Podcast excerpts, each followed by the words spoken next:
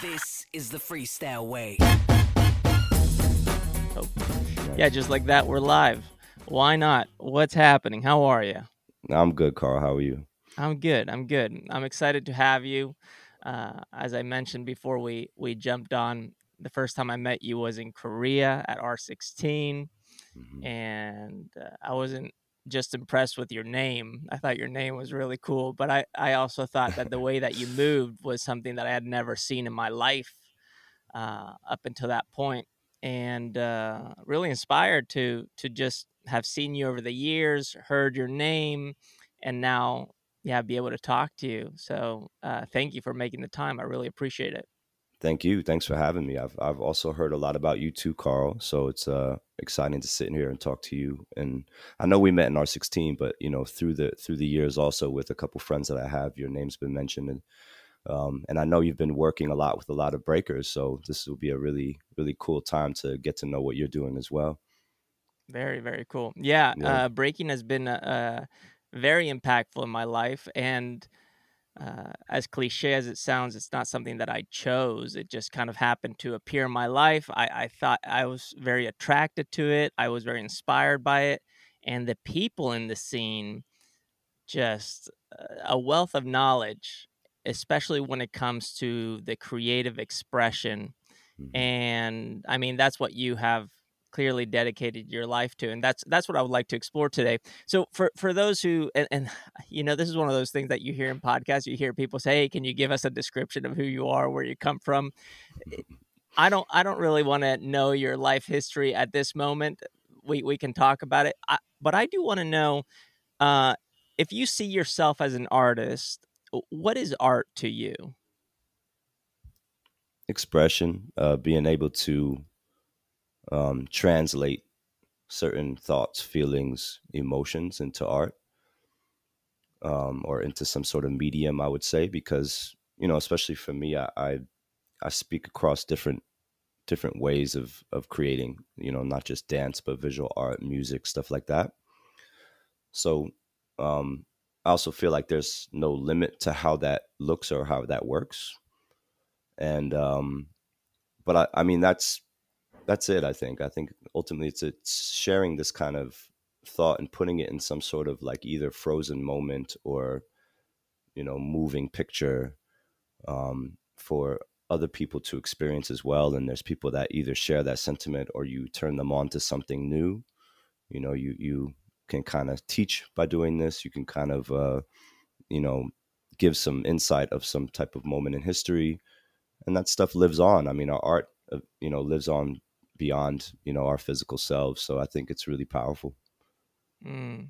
yeah. yeah and it's and it's interesting to to hear that because art as an expression means that they're kind of like no rules yet you do need some formal training at times there there there are certain techniques methods ways that are formalized that facilitate the expression of art it was that breaking for you? Was that playing the saxophone early on? was it playing the drums? Like, what was it for you? Uh, th- as a musical think, artist, especially right now. Yeah, I think in the beginning, actually, it was probably visual first. It was visual first. I learned this whole concept of manifestation really early. Um, when I realized that I can take a picture that I see in my mind and put it on paper, and trying to get that picture as clear as possible as to the way I see it in my mind was the the skill, right? I have to learn how to mm-hmm. draw. I have to learn how to be better at, you know, this this uh, hand-eye coordination, you know, to create this thing that's in my mind. Um, I think that's pretty much where it started. From then, it was like music. I've, I've found music to be a similar experience because I would hear certain sounds and I would want to create them uh, I just kind of gravitated towards the saxophone because like that was my favorite sound at that time. You know, I listened to a lot of Sonny Rollins, John Coltrane, that type of thing. So tenor saxophone to me was just a beautiful sound. Um, and then I, I got to a point too where that that felt a little bit limiting at, at moments, and then I got into more of like uh, electronic music. You know, where I was able to kind of like you know spread out and and play along different lines, you know. Um, tried to learn some piano. I'm still learning piano, and uh, com- you know, really helps with composing to be able to speak a- across the, the, the spectrum of the music. Um, and dance eventually became the thing too because I realized like you know through this, and and I was speaking about the hand eye coordination with the drawing, like understanding my body was was a big part of it. Same thing playing saxophone. I mean, you know, getting the the fingerings down for the notes and you know, understanding how my breath works to make the sounds that I wanted to make. You know, you already start physicalizing the things, um, embodying mm-hmm. how to how to do this at a high level. Um, and then dance just became natural too. My mother was a dancer, um, not professionally, but she just danced all the time. You know, I think that played a big role in me wanting to move my body in that way. Um, and then yeah, I felt drawn to it when I first saw it. I was super excited about it, and especially breaking. I saw, I think tap was the first dance that I, I, I thought was really dope, but I never had a chance to do it. I would try, like I put bottle caps on my shoes and was like, you know, messing around, but you know, I didn't know what I was doing. I feel like I didn't That's know what hilarious. I was doing with breaking either, though. You know, like even with breaking, I just, I was just imitating tap dancers. I still wow, do that no to this way. day. Yeah. Okay. I mean, now that you say that, that makes sense. That is so crazy to think about, which is interesting because that kind of leads me to something that, uh, as you were talking about the visual and and bringing what was in your mind and putting it on the paper and having that hand-eye coordination, where having a, a specific line, the ability to draw a line, a stroke, that creates a signature. I mean, uh, mm-hmm. Leonardo da Vinci is famous for having a, a, signature stroke that can be identified on paintings of his students, um, of him like explaining, "Hey, if you want to really complete this, you do it." Something like yeah. this. Yeah. Um, when did you become aware that you were producing a signature style in your expression, whether it was through dance or uh, design? When did you become aware of this? Um, I think when I started to reach the the point of the things I was thinking about, I can actually do them. And what's crazy is I, I still haven't really gotten to that point fully. And I may never reach that. You know, there's there's ideas I have in my mind that I may not reach physically, you know, because of now age is creeping in and all this type of stuff. And then you know maybe there's things i'm thinking too that just is not physically possible you know? Mm-hmm. which is mm-hmm. why like dance in some ways could be could be limiting and that's why i love creating in different ways because there's some ways i want to speak rhythmically through dance that i can't do. So i do that with music or i'll do that with a visual art or something like that mm, you know but that is very that, cool. that's really where i saw it. I, I was like able to reach a certain moment um on time you know express it the way I really felt it. And there were I had some moments and I was really excited to see that too. It was a little hard to like watch watch it. You know, it took me a while to get into like just watching whatever I just did. You know, I started to do battles and stuff, and people would send me the footage and be like, "Yo, this is crazy," and I'm like, "I can't watch it." It's weird, like being in a moment and then watching the moment. I had a real hard time with that at first, but then now I'm like, it helped a little bit of my of my assessment of how uh, how I was kind of doing things within the dance. So then I started to watch, and I was learning a lot from watching my own footage after a while. Mm. Is it yeah. kind of like uh, hearing your own voice for the first time, where you're like, "Oh God, what is this?" Absolutely, yeah. Mm-hmm. That that's insane.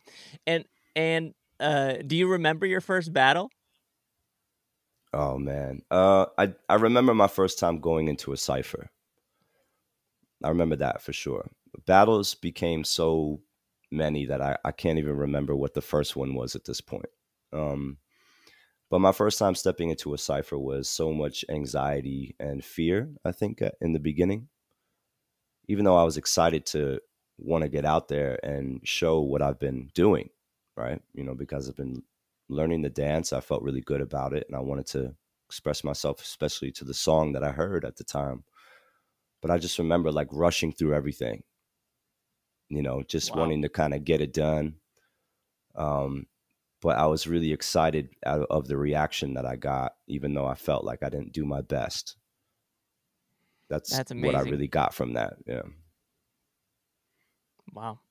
Uh, so would you practice at home or eh, how how old were you when you started dancing? And Yeah. was it at home you were practicing on your own with friends?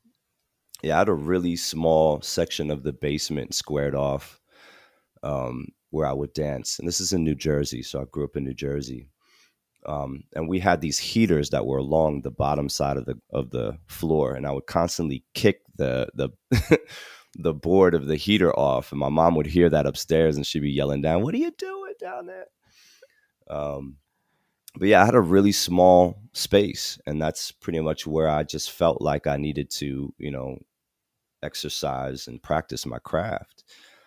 And it was interesting too because when I I felt at home in a cipher because those the the size of that was similar, right? People were a little bit closer to you.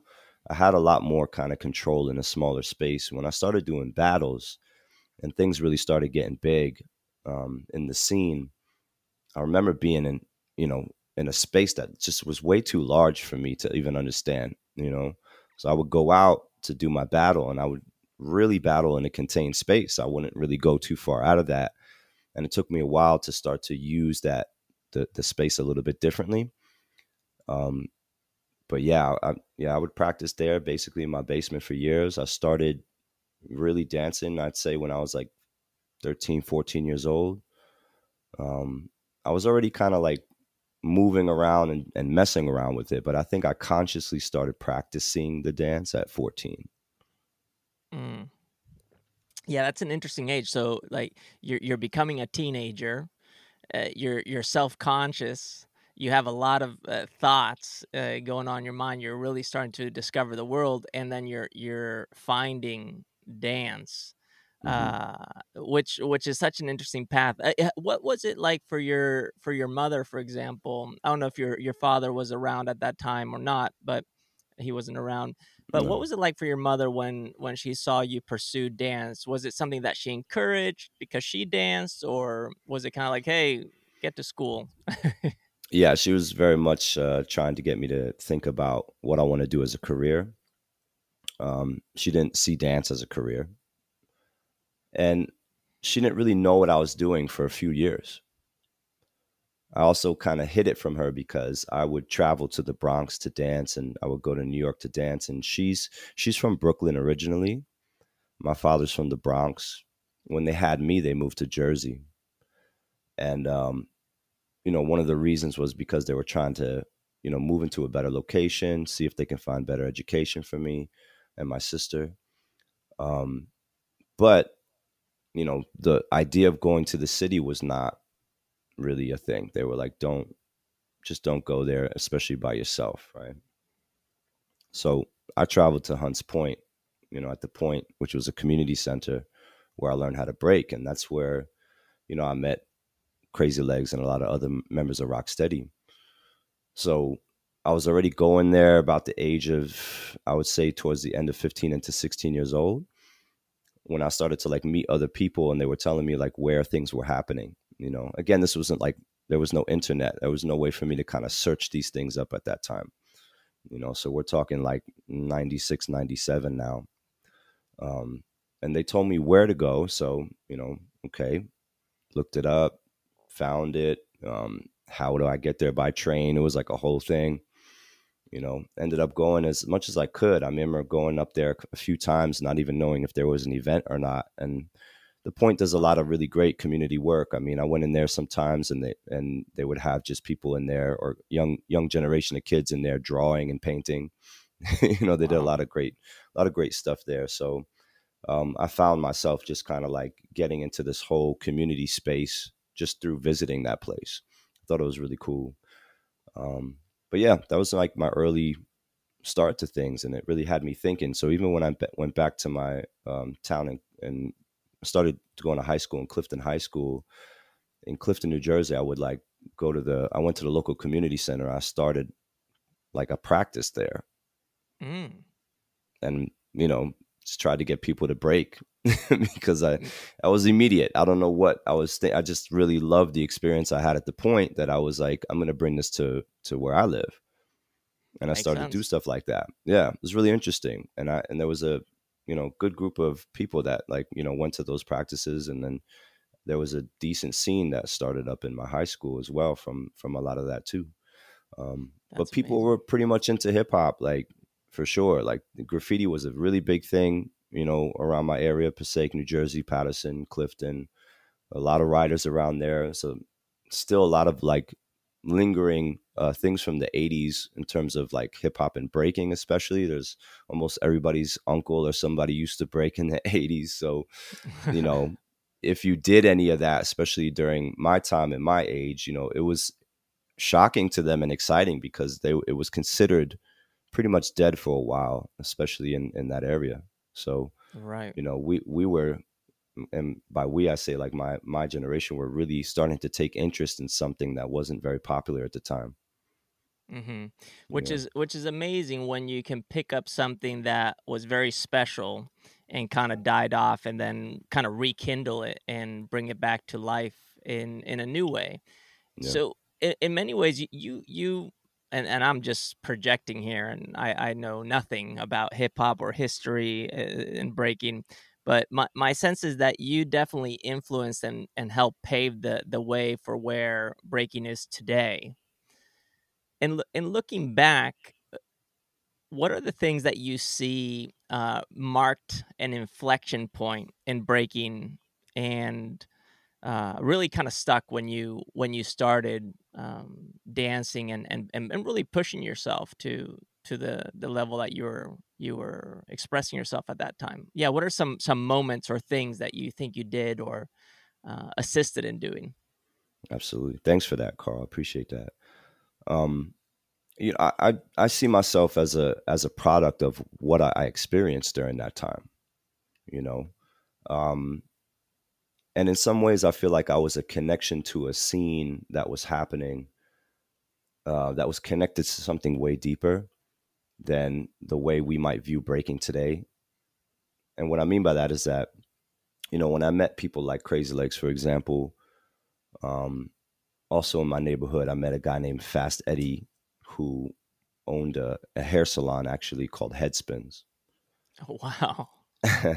and I actually worked there for a while um, because like I needed a, a, a work study program for my senior year in high school, and I he signed off on all my papers. I ended up working at the hair salon, which was awesome. Um, but Eddie was dope. He was a part of a hip hop crew in the '80s. Um, through that place, I met a writer by the name of Kel First, who is a really prolific graffiti writer. Also, his brother, uh, Mare 139, who was one of my um, mentors today still.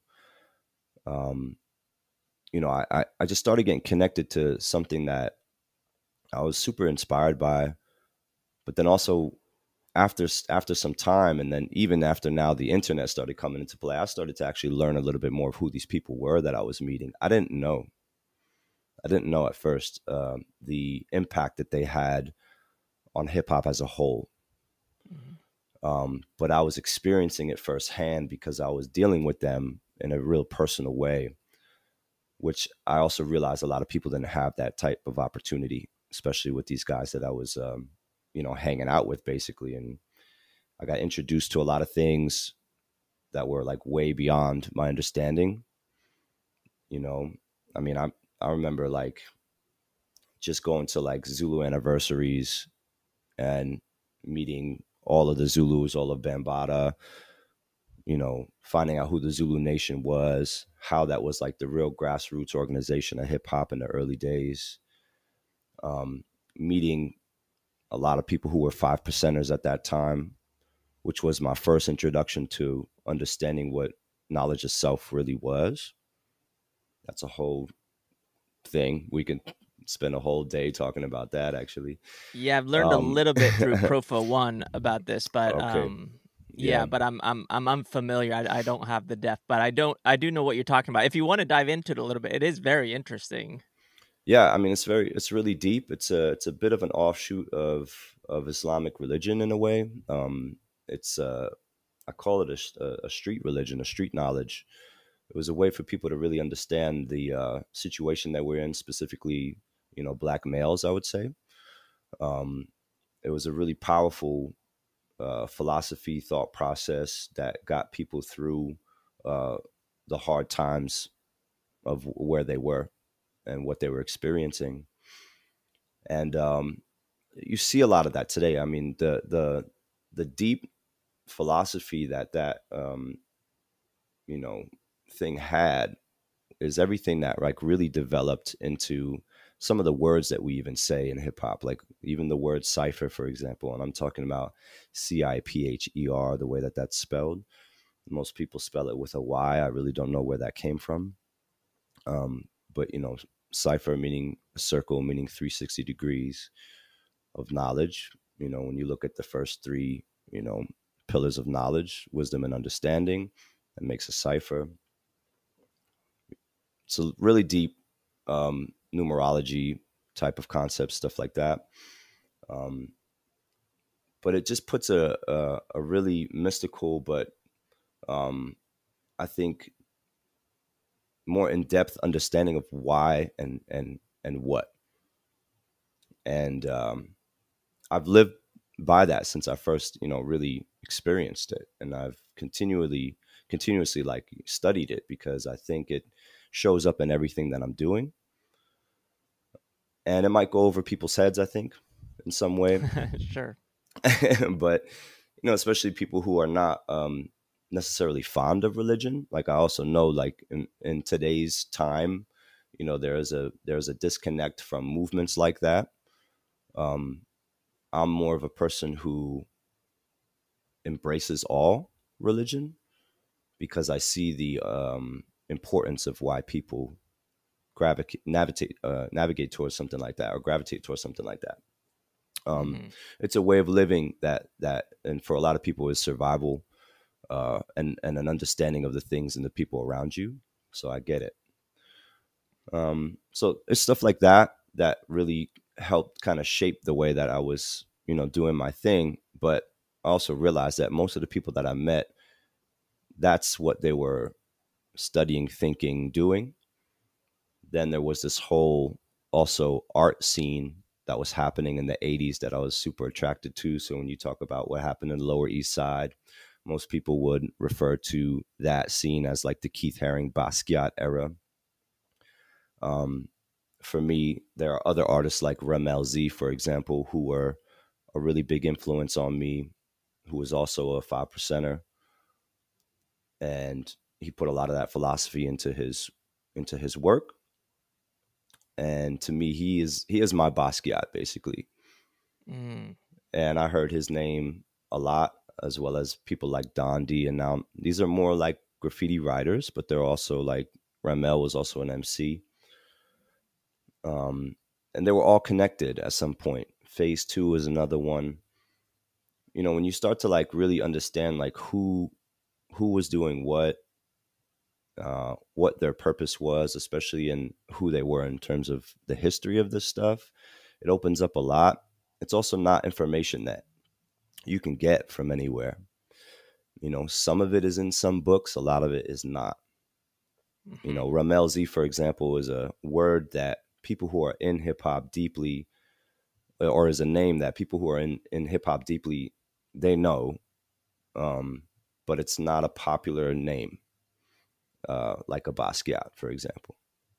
Right. And they've crossed right. paths.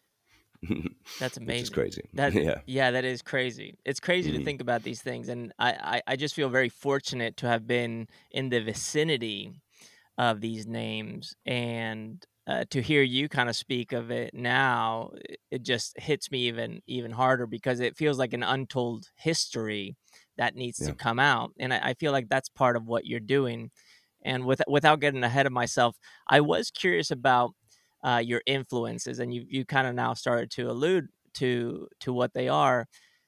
But as an artist, I think there's a moment where, and I guess as a person, where you you say, "I'm going to be influenced up until this point. From here on out, it's me."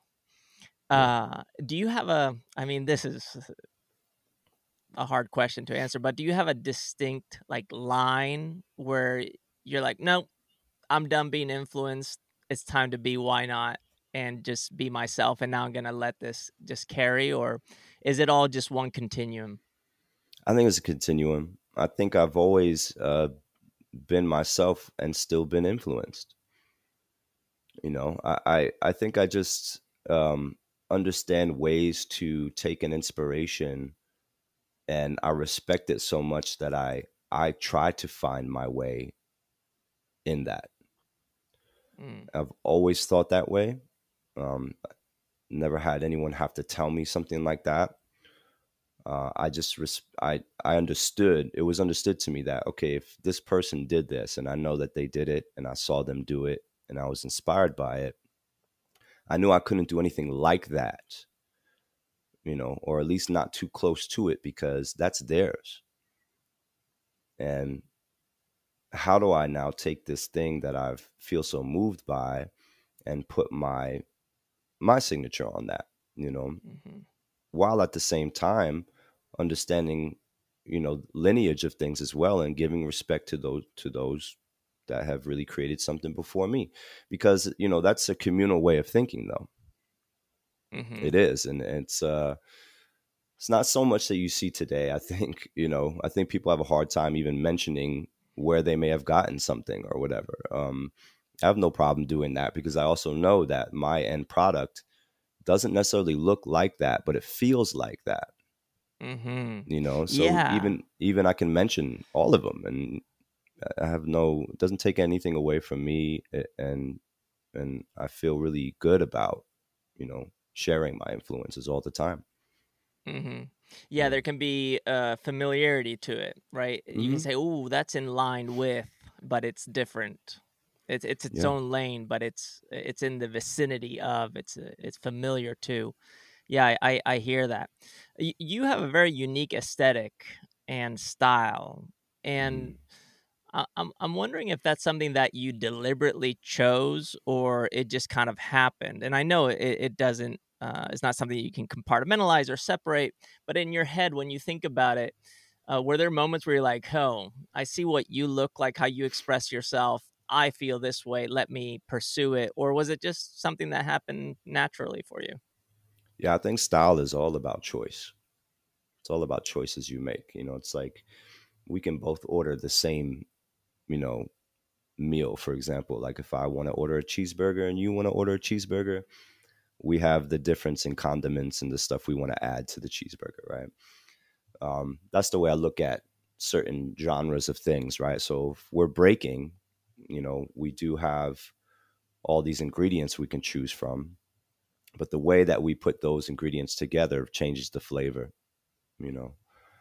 So I know that, you know, moving forward as I as I create, I think about those choices. I'm really really now intentional about what those choices are because a lot of times I'm I might be comparing to what other people are doing or not doing right? I've seen so much art at this point.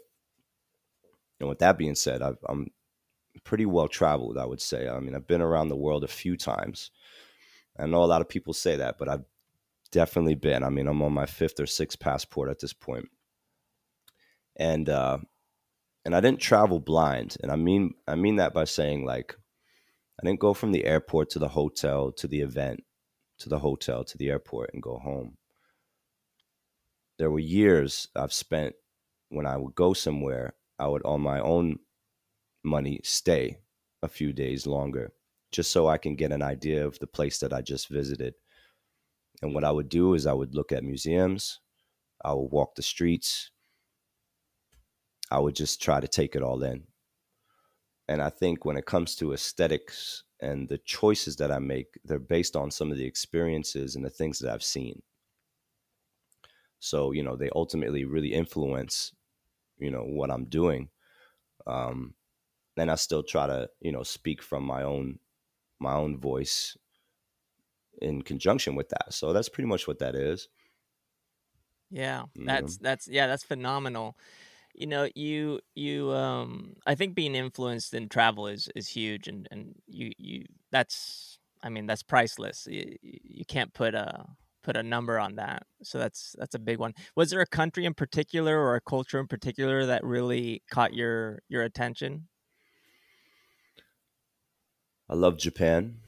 Um, been there over f- maybe 40 times.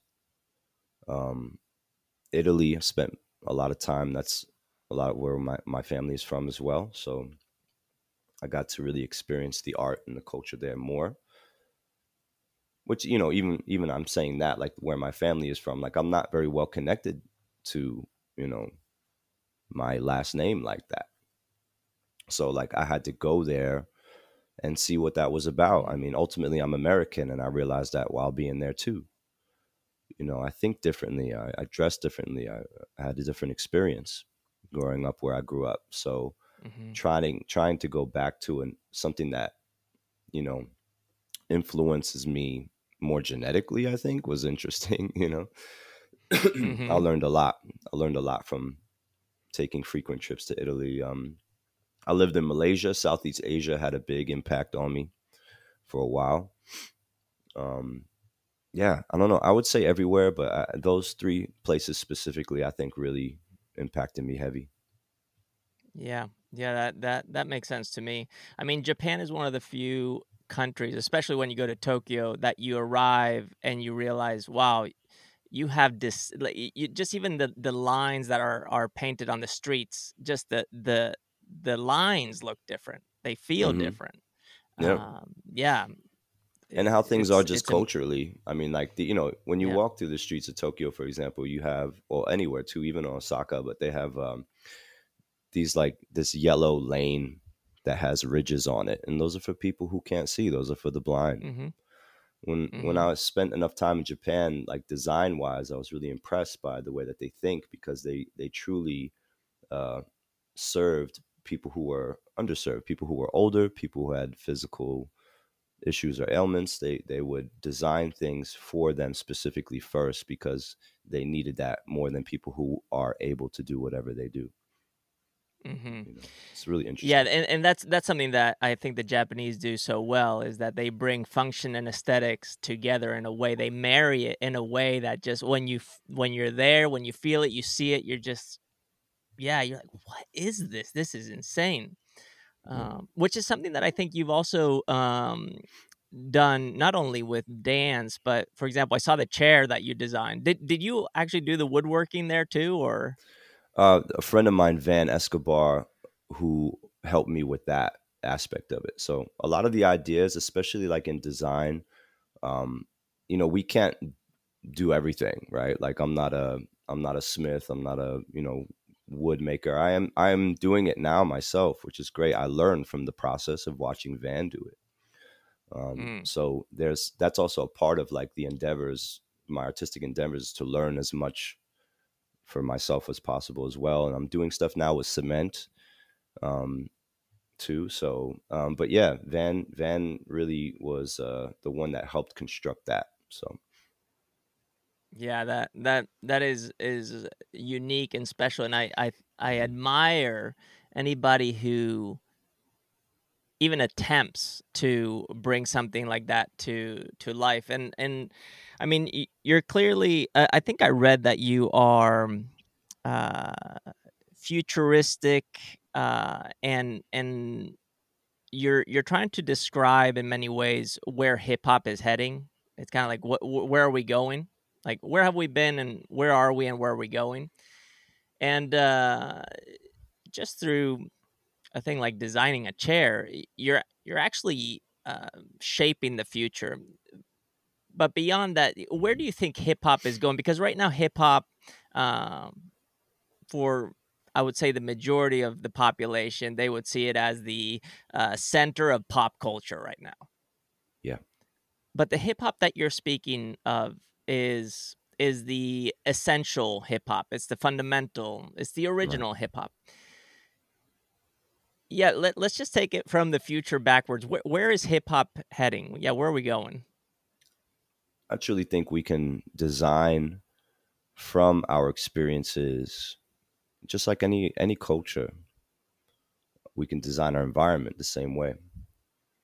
Mm-hmm. Um, that speaks to how we are as people, mm-hmm. right? Which is normal. It happens. I think there's a lot of people, specifically too, um, you know, black and brown folks in America who walk into spaces that don't feel comfortable to them and when they have the opportunity to do the you know urban landscaping and the design it would make sense mm-hmm. you know i do believe like when when you have some type of cultural connection with large groups of people and things like that are happening you should be able to you know design where you where you feel comfortable living and how that functions and how that works even society you know i think we all seek these things and we mm-hmm. we look through history of this kind of fight of who was the dominant society at the time and and people who are you know thinking differently always tend to kind of break off and go somewhere else or f- try to find their place while in this dominant society it's a lot of push and pull mm-hmm. you know but i, I do think hip-hop especially as you said is a is a pretty large pop culture at this point i think it's one of the loudest voices artistic movements we've had in a long time not just in from america but internationally you know worldwide mm-hmm. so i think we should think about how that works within the rest of our you know life here yeah so yeah, yeah. i mean I'm heavily influenced by it, and um, mm-hmm. at times I don't even realize the influences. And then yeah. I, I, I speak to you know somebody like yourself, and it, it's very enlightening, and it actually brings me this like deep sense of responsibility. I feel like okay, we need to be paying attention here because. Mm-hmm this is what's guiding us right now. I mean, totally. lyrics to music, the style of the music, the way that it's being presented, uh, the way that it's being commercialized. Right. Yeah, right. it's uh, yeah. It shows yeah, up in our everyday. It shows up in our everyday. We're seeing it now in in our ads. We're seeing where it's in our language. You know, people use the language, the fashion. It's all there. Mm-hmm. It's all there. Yeah, it's all there. You're you're totally mm-hmm. right. And and something that I'm very interested in is, is, specifically and this is why i gravitated towards towards breaking was the athletic expression of it I, have always been fascinated with movement and i i love the uh yeah the athletics behind it but i also realize that that is only one dimension of breaking mm-hmm. uh and i'm i'm curious about for example now you, you were at Red Bull BC One this past weekend. I would say it's the the the biggest breaking event of of the year, at least in production. Yeah. Uh, and I think you off air you called it the the Disneyland of breaking or something like that, was, right? Yeah. Mm-hmm. mm-hmm. yeah. It is is hip hop alive and well at Red Bull BC One, or yeah, are we missing something? To a certain extent i would say. I wouldn't say it's like fully there. And, and and i think it's not something that you can put in an event you know? A lot of it has to deal with the people.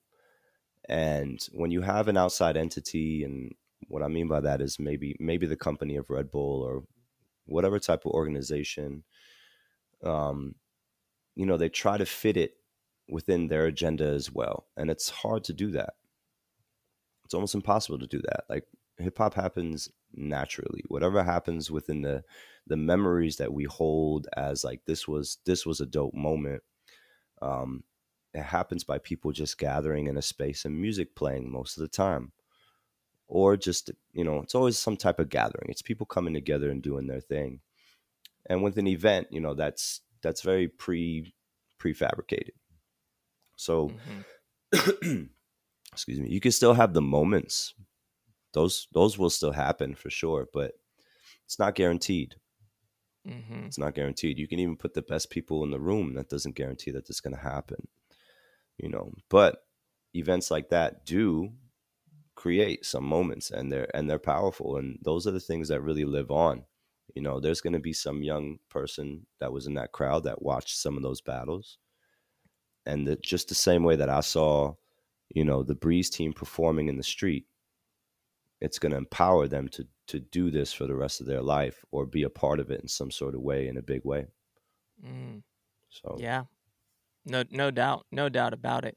And then we have the platform of the olympics coming up. Yeah what's your what's your sense with uh, breaking in the olympics? Um, yeah what do you think is going to happen and, and what should we what should we do? Good question.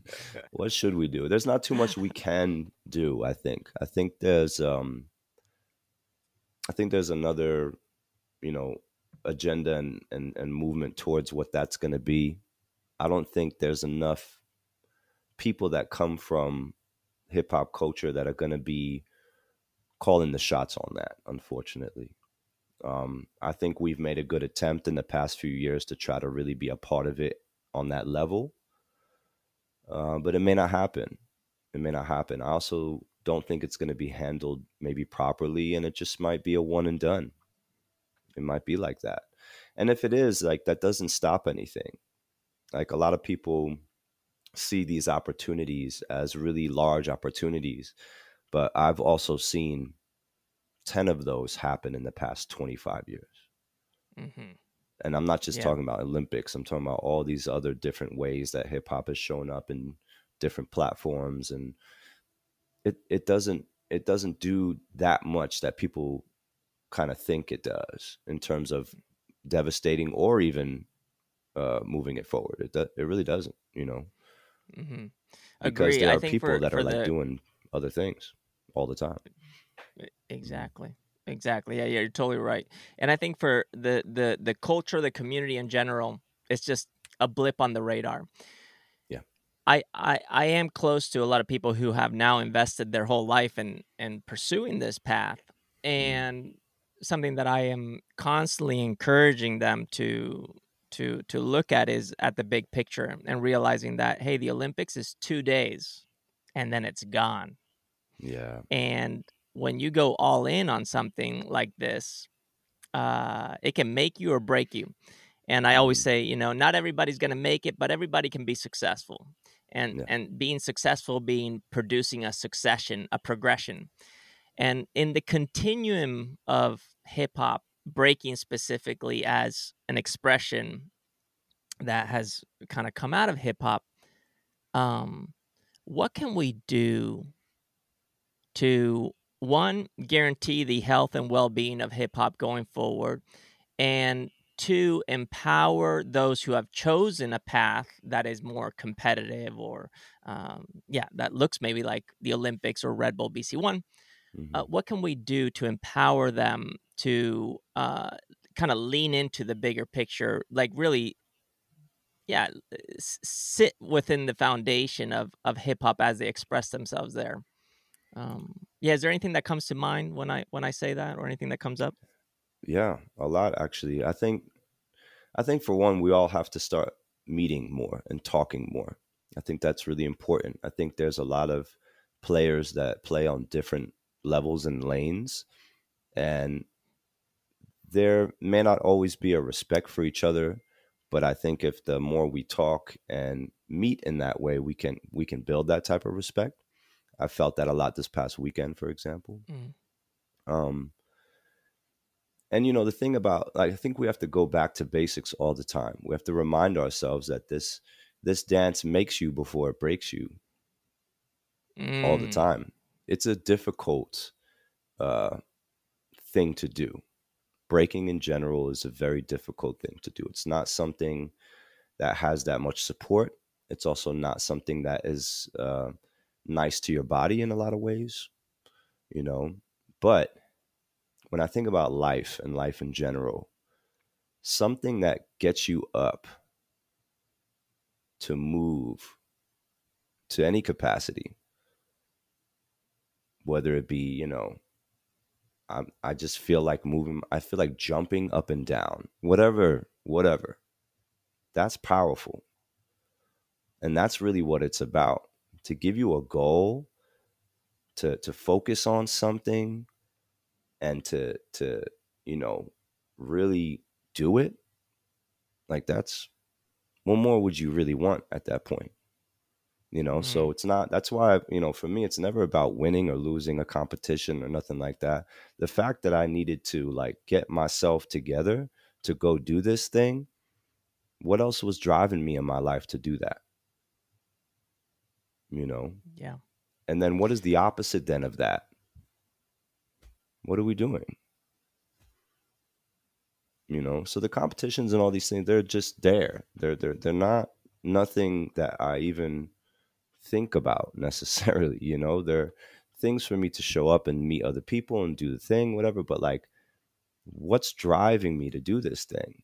And that's the most powerful tool we have. And when we tap into that, the more we tap into that, you you realize the health benefits, you realize the community building, you realize that stuff later on. You know, and I think we need to just constantly remind people that that's really what this is. Mm, beautifully said, and I think so powerful because when it comes to competition or you know an athletic career, it has an end. There, yeah. There's a moment where you have to retire. Your body can no longer keep up. The young blood is coming up. They're they're taking your spot. It's it's yeah. over for you. Yeah. And I mean, this happens in art as well. The, the artistry mm-hmm. and is competitive as well. But the the nature of evolution requires a level of self awareness that you're talking about right now that is scary because it it requires you to ponder on your death or on the finite nature of who you are in this current iteration or form. Mm-hmm. But what I sense, and and let me know if this is something that rings true to you, is that when you can pursue life from that place of passion, that thing that drives you, that makes you want to go to the Bronx, you know, as a 14 year old to just break and dance. Mm-hmm. That that it that it's there where the secret lies, where you can live in an infinite state of of learning, growing, moving, um, creating, uh, and it's finding that and it sounds cliche. I mean, but it's, I mean, it's the truest truth that I've found.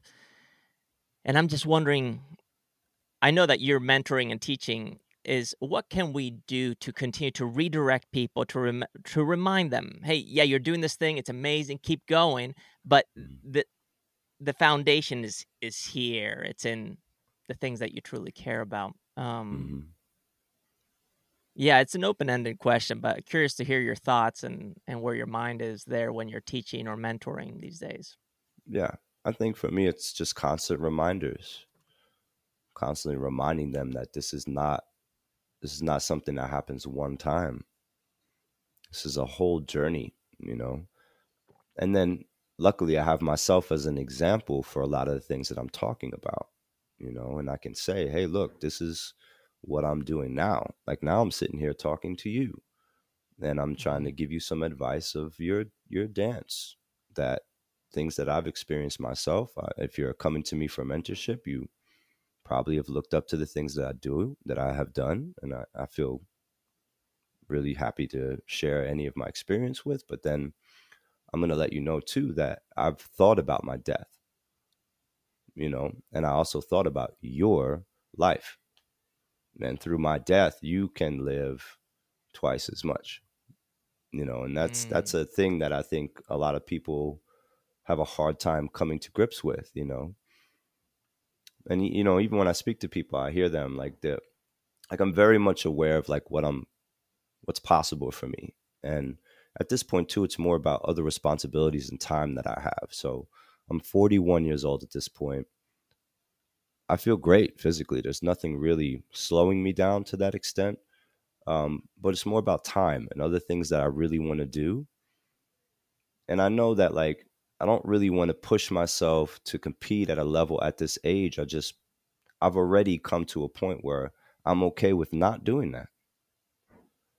You know, and it's because of the choices I made, you know, from from years back of you know also setting up my life in a different way because we have to also still think as artists and as breakers what are we going to do financially and all these other things as well so there's other things that i i also speak to them about because some of that is what the decisions are you know and they feel like they're trapped into this comp it's like the boxing mentality they're trapped into these i need to keep boxing to maintain this life that i have and they can't put it down Right. You know, and that ultimately will be your demise and it won't be a good ending. So I encourage them to think about how they want to end this story. Mm-hmm. You know? Yeah, that's a big one. Which kind of leads to this conversation around money, money and art. How do you marry mm-hmm. those two? I don't. I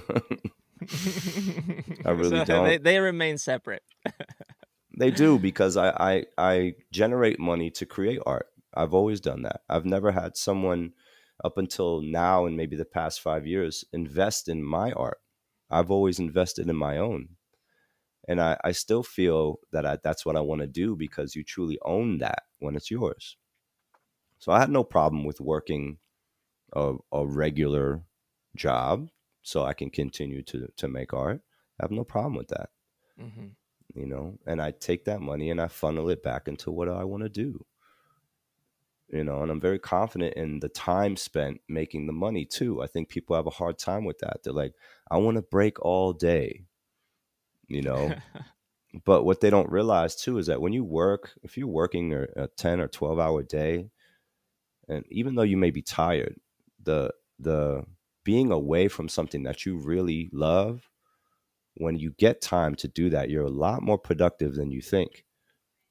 Because that time now is limited plus the energy of being away is heightened when you start to do it again. So you have to miss it. You have to learn how to miss it because mm-hmm. again when we go back to what we just said it's going to be gone at some point so start getting used to that yeah yeah you know what huge. mean that's mm-hmm. huge you know you make make such such great points something that i i was just sharing with the uh, a group of breakers the other day that are on this kind of Olympic path is that mm. now they've kind of ended their season and until January they don't have to do anything. I'm encouraging them to really take this time to like chill, like d- d- miss it, miss breaking because yes. you're going to be in the grind of the competitive breaking from mm. January mm. until the Olympics if you make it there. And it's going to make breaking miserable. And you need to draw you're going to have to draw passion and care and love from a, a different place and and this mm-hmm. kind of is the time to do that so yeah i think um, uh, putting constraints on uh, yourself uh, allows you to become more productive uh, but of course, it's it's cyclical, and I think that's that's interesting. Um, yeah. I am curious about money. Uh, so right now, like for example, you you do uh, teach every day. It sounds like so you're you're full time teaching. Yes. Yep. And you you teach for various universities, or uh, how does that go? Yeah, I still well, I still have a class in the fall at Arizona State University and uh, it's a history of hip hop dance class, so it's more based on lecture. Which I'm bringing that class now to Texas Tech, which is great. Um, it's just a lot of my my own research on you know hip hop dance as a whole, but then also it gives me the opportunity to bring in people who really do this and who are some you know people who are looked at as pioneers of the dance. I think one of my main reasons of being in the university is to be able to connect the community to what's going on here, especially if they want to have hip hop in the university. I think that's important. So I do that. Also teach a breaking class, which is great. You know, um, I also teach improvisation, teach music for dance. So there's it's it kind of goes a, across the board of some of the stuff that I'm already interested in, which is which is great. You know, not mm-hmm. all of my my students are necessarily hip hop dancers though either. So you know, understanding like where they're coming from, but then also giving them a taste of like what this is, and also talking to them about it in a way that they respect this to the same level that they might respect something like ballet um, mm-hmm. is important to me too. And putting it on this platform in the, in a university makes it that. Now, does it belong here? I don't know. I'm not quite sure. I'm not sure if even this is something that we should be doing but I do believe it's something that is needed because of how hip hop is viewed in the public sphere. So if mm-hmm. it shows up in places like universities, if people write about it more, you know, this society gives credit and, and value to certain things that in hip hop we don't look at all the time. But I think people now are starting to understand why it is important to do something like that mm-hmm. you know and i've already been yeah. on this the past seven years so i'm trying to like you know find my way in it but then also not lose my way in it because i know it may not be fully supported and it might not be at least i know in my lifetime. So i am the first person coming through a door and getting shot which i don't mind. And again here's my awareness of that. So i know how to treat it. I know how to prepare the next person and i'll be a sacrificial lamb. It's all good because i have my hands always in other things. I don't ever put my full intent into something that i feel like it's not a safe place to be in in that way. Mm-hmm. So I take care of myself and I take care of the art and I, and I have to, you know, move accordingly. Mm-hmm. mm-hmm. Huge. And this is actually one of the reasons I wanted to talk to you because you're so well thought out and there's so many layers to uh, your expression, yet your expression in nature, when you see it, is very simple. It's very yeah. clear, concise, uh, and compelling. And I think this is something that is simply out of people's awareness when it comes to people who uh, break or dance or uh, uh, who express themselves uh, as artists that they you know they just see like oh look how creative that person is but ha- have you noticed how well thought out they are how they yeah. they've really gone through the iterative process of thinking about all the layers and all the perspectives and and this being exactly what we need at, at, this moment i think more than ever we we need to wake up and become aware of how things work and mm-hmm. and the only way we can do it is by becoming autonomous and it sounds like to me and and this is my perception of you is that you at the core of who you are as an artist you are using uh, the medium of teaching the platform of academia um, to help people become more autonomous, to uh, find um, mastery in their process, and to tie in some kind of purpose and allow it to mm. mechanically work with uh, the systems at B, but also potentially with the intention of breaking those systems, creating new ones. Yeah. Yeah, which very much goes against uh, the institution's longevity. Mm-hmm. Yeah. so Be- because know, academia is expensive. Oh right? yeah, hundred percent. It's expensive. It's not. It's not a place that uh, anyone can find themselves in. You know, it's uh, it's limited. It's um, you know, there's a lot to it. It's also as a multidisciplinary artist too. I, I find myself sometimes. I don't want to be caught up in one thing. You can't have me here just teaching breaking. I'm not going to do it. Mm-hmm. You know, what do you enjoy teaching the most?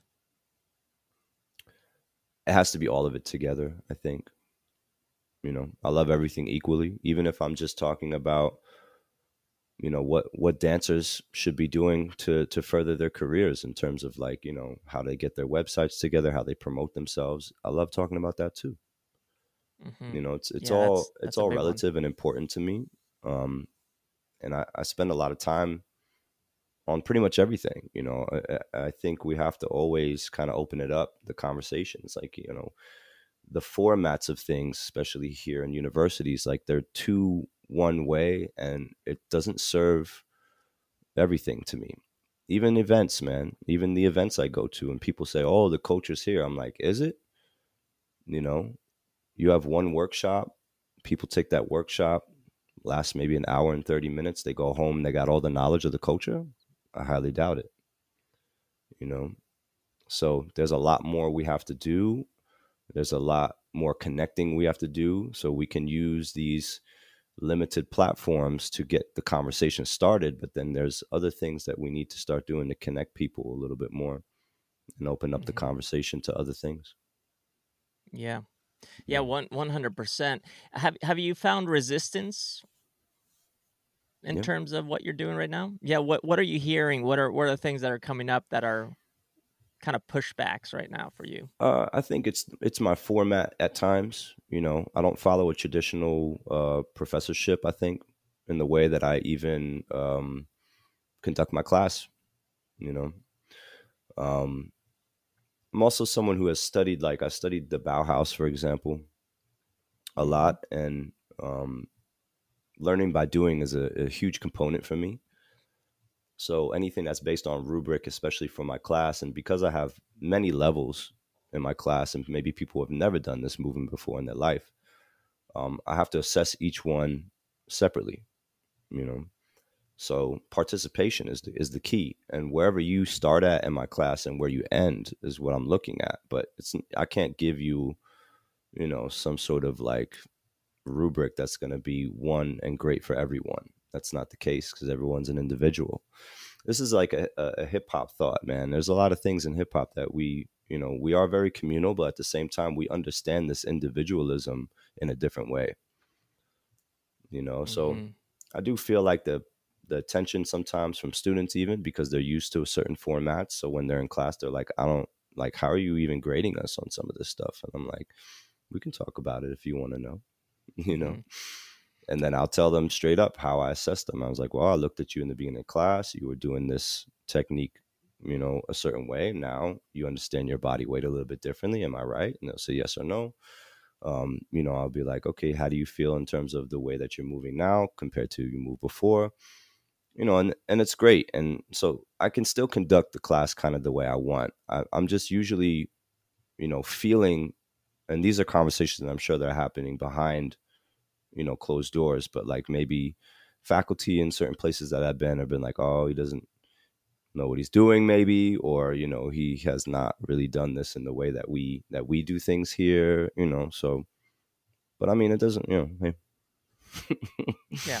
Like, i'm pretty whatever, confident. i mean look at my students. That's all i have to say that's all I have to say. If you want to know who's a good teacher, look at their students. Look at what they're producing. You know, I don't a grade doesn't mean anything to me. It doesn't. As a professor, I should not be saying things like that. You know what I mean? But yeah, that's huge. I try to get them to see outside of that too. Mm-hmm. Yeah. Something, yeah, and I and I, I I agree. I've always said that true human performance is measured by feel, and when it feels right in your head and your heart and your gut then you are usually trending in the right directions and you start to produce the numbers whatever grades if you want to call it that. Mm-hmm. and basically what i'm trying to say is that it's connecting with that which you're thinking that which you are uh, feeling as that which drives you like you, you said and uh, ultimately how your body is expressing itself and the health and well-being of it and when you learn to perform by feel, and now you start to produce uh, practical mechanical outcomes, expressions that are technical that can be measured, and somebody can come in and assess it and say it's this or that. But at the end of the day, it doesn't matter how somebody defines your expression, it's how you feel about it and the impact that it makes, which I think uh, really comes down to human connection Right. Uh, so I just love that you're saying this because I'm like, yes, this. Come on, I need I need to hear this from an artist because sometimes mm-hmm. I come from a place of more technical expression, technical performance. I'm I'm constantly thinking about how do we eh, get you a little bit closer to where you want to go, but I also know that the nature of creativity and artistry is is is what's driving it all. So it's uh, I'm, I'm also a bullshit artist, you know, by by, by doing the things that I do. Mm-hmm. Uh, so I just I, I, I love that you're saying this, and it's and it's allowing me to think different, uh, which kind of leads me to um, your thesis, your your master's. I uh, it was around rhythm, right? Correct. Yeah. Yeah. Um, I was thinking about it this morning before jumping on here with you, and I was thinking, is maybe the thing why not is is trying to show us is that if we can access the rhythm of life then everything's going to work out. Is that is is that what you're doing? Yeah i mean to me it's all about timing you know? So even when i'm dancing man i'm showing that there's a way of existing within a environment and calling attention to things, um, you know, really controlling a moment. It's like it's like if you think about life, it's the same thing, you know. Like where we, I used to think about like there was times I would just really have some sort of anxious feeling or energy towards something that now that I've been through the experience of it, I'm like, why was I acting like that? Mm-hmm. You know, or or if I knew I was going to make it to the age of 40, I wouldn't have made those decisions. Stuff like that. And it's like the truth is, we don't know. We don't. But there's some sort of power in having faith. And this goes back to the religion thing I was telling you about.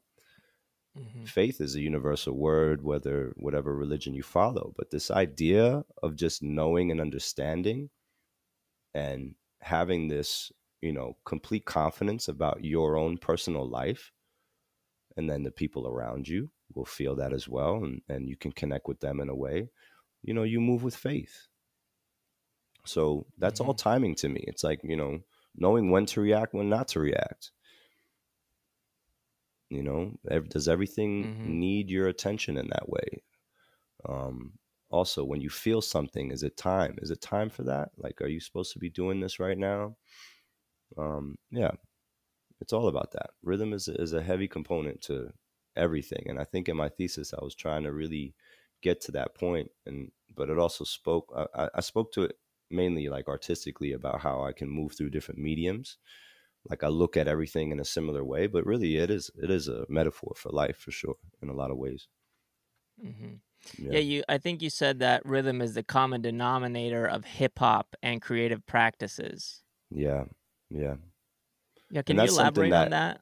Yeah, that's something that um, you know, one of my early uh, mentors, PopMaster Fabel, mentioned that th- those exact words to me. You know, really his words, and. Mm you know rhythm is a common denominator what he means by that is that you can see rhythm within certain elements of visual art and if you can see them it translates into something that you do physically and vice versa you mm-hmm. know so when you understand that there's a rhythmic pattern within something visually when you understand that there's a rhythmic pattern within something sonically there's a rhythmic pattern in a movement or a combination of steps that's it you can speak across those lines based on that. So now you're not looking at the step. Now you're not looking at the graffiti letter. Now you're not listening to just a tenor saxophone. You're listening to rhythm. You're seeing rhythm. You're feeling and doing rhythm with your body. So it opens mm-hmm. up a lot. Wow. Mm-hmm. Yeah, in my head, I'm I'm getting these visuals. I see rhythm as like the DNA of expression but it's also almost like the rhythm is the scaffolding that you use to build the thing that you're creating. Yeah. It's kind of like you have to start with the rhythm. Mhm. Yeah. Yeah. Even mm-hmm. when you think about like conversation and how um you know when you have a good conversation it feels good. There was a rhythm mm-hmm. to it.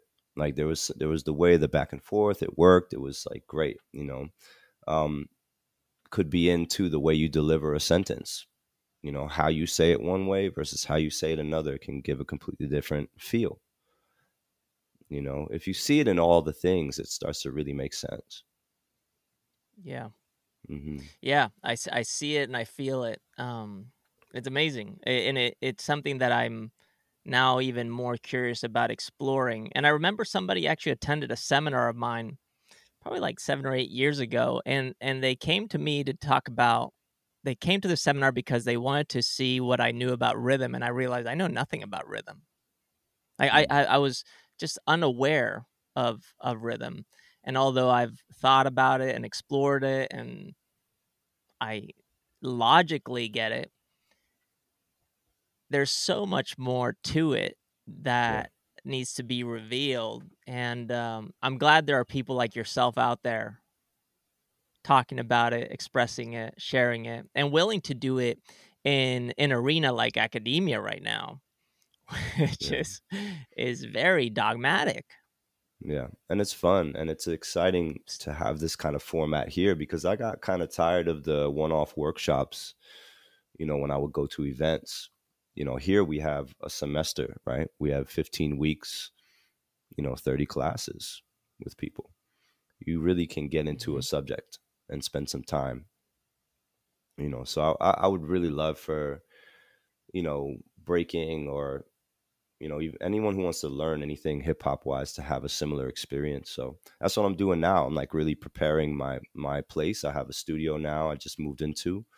I'm gonna start opening that up in January to people who want to, you know, really take some time and make an in-depth um, you know i would say uh, experience or you know take a dive into something that they've always wanted to learn and if it's from me fantastic because i say that too because like if they want to come and learn something from me they can or if they simply want to work on a project i have resources for them. So i have a large studio space i have cameras i have music equipment i have whatever they need to create whatever it is they want.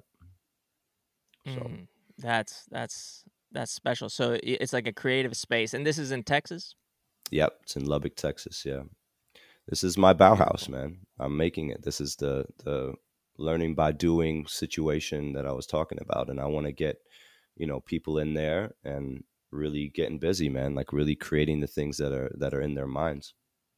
Wow, I can't mm-hmm. wait to visit. That that would be amazing. Yeah, that would be and, that'd be great. Totally, and check it out. Yeah, You're welcome to come uh, by. Uh, Thank you. I mm-hmm. appreciate it. Um, yeah. How how can how can people support you? Is there anything people can do to uh, support your ventures and and that which you're you're teaching or spreading the message? I don't know. Like my posts on Instagram.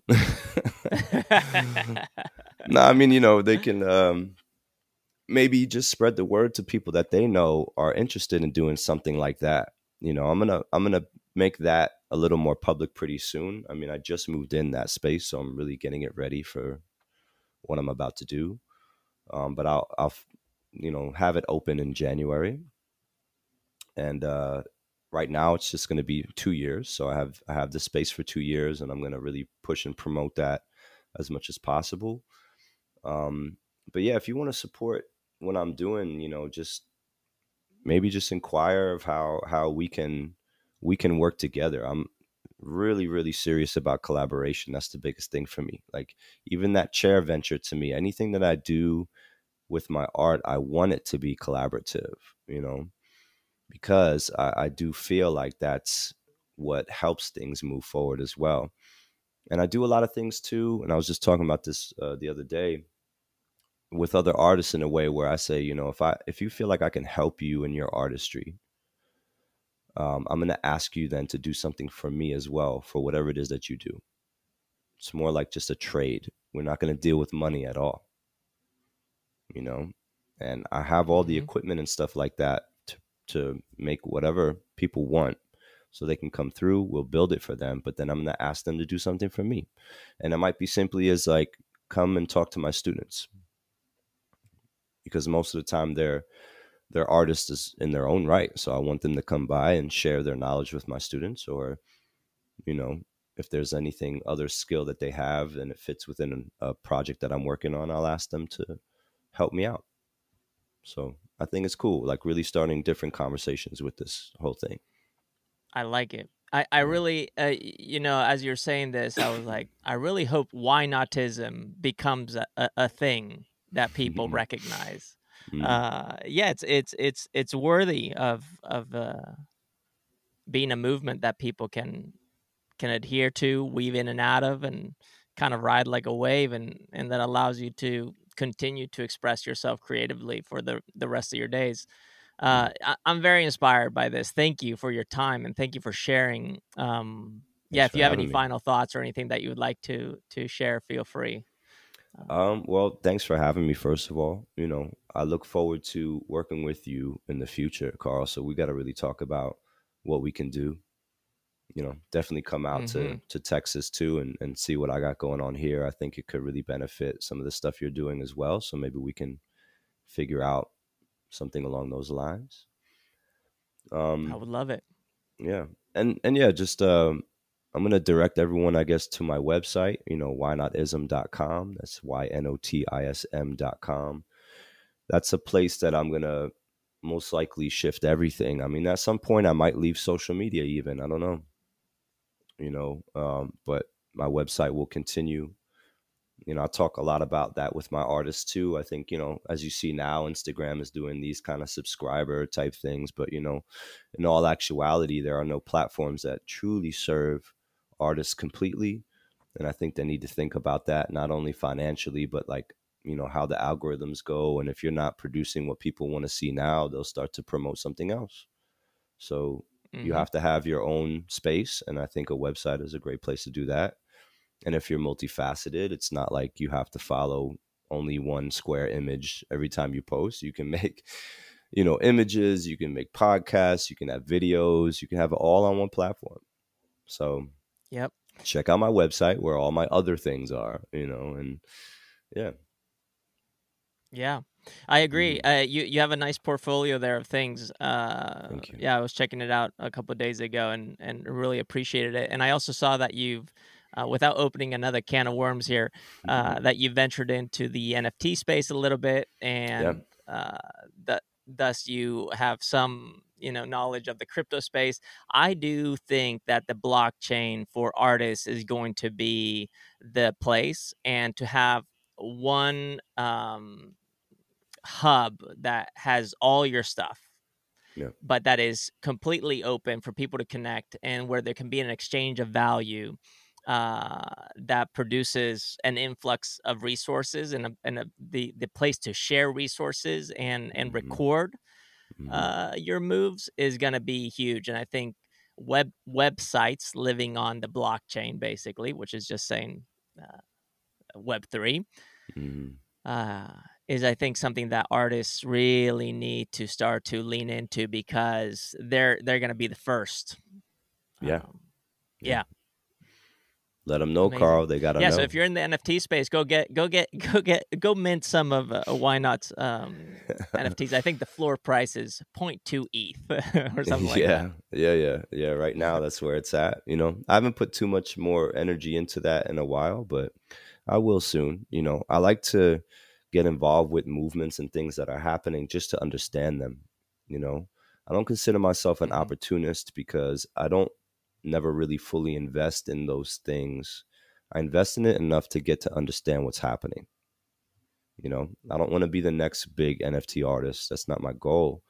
Um, if I can, you know, gain some, you know, income from it, sure, that's fantastic. But mm-hmm. you know, it's not something that I'm aiming to do. But I just want to see what's going on because I'm always trying to understand, you know, what people are doing and where they're going you know when i see that it benefits yeah. everything that i do especially here at the university where i can you know truly speak to my students or anybody else i may mentor in the scene and tell them hey look this is something you should think about let me explain to you how it works because i've done the research i've used myself as a as a guinea pig so to speak and you know now i have the knowledge and i can i can bring that to you and this is my assessment of what i think about it you know mm-hmm. so. yeah yeah well said i think speaking from experiences a place where yeah you can't go wrong and your confidence yeah can't be yeah. shaken.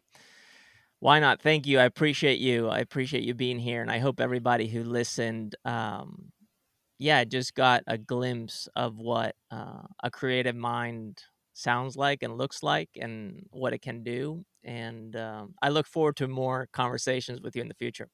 Yeah let's do this again sometime carl you know we got a lot of stuff that we could have went even further with. I know. I feel so, like we could have gone for like hours, but we'll, I'm we'll, sure. we'll call it at this. We'll we'll, we'll let people get a taste, and then we'll we'll keep it going. There you go, uh, part one. Thank you, man. thank I you. Appreciate it. Yeah, man. Thanks.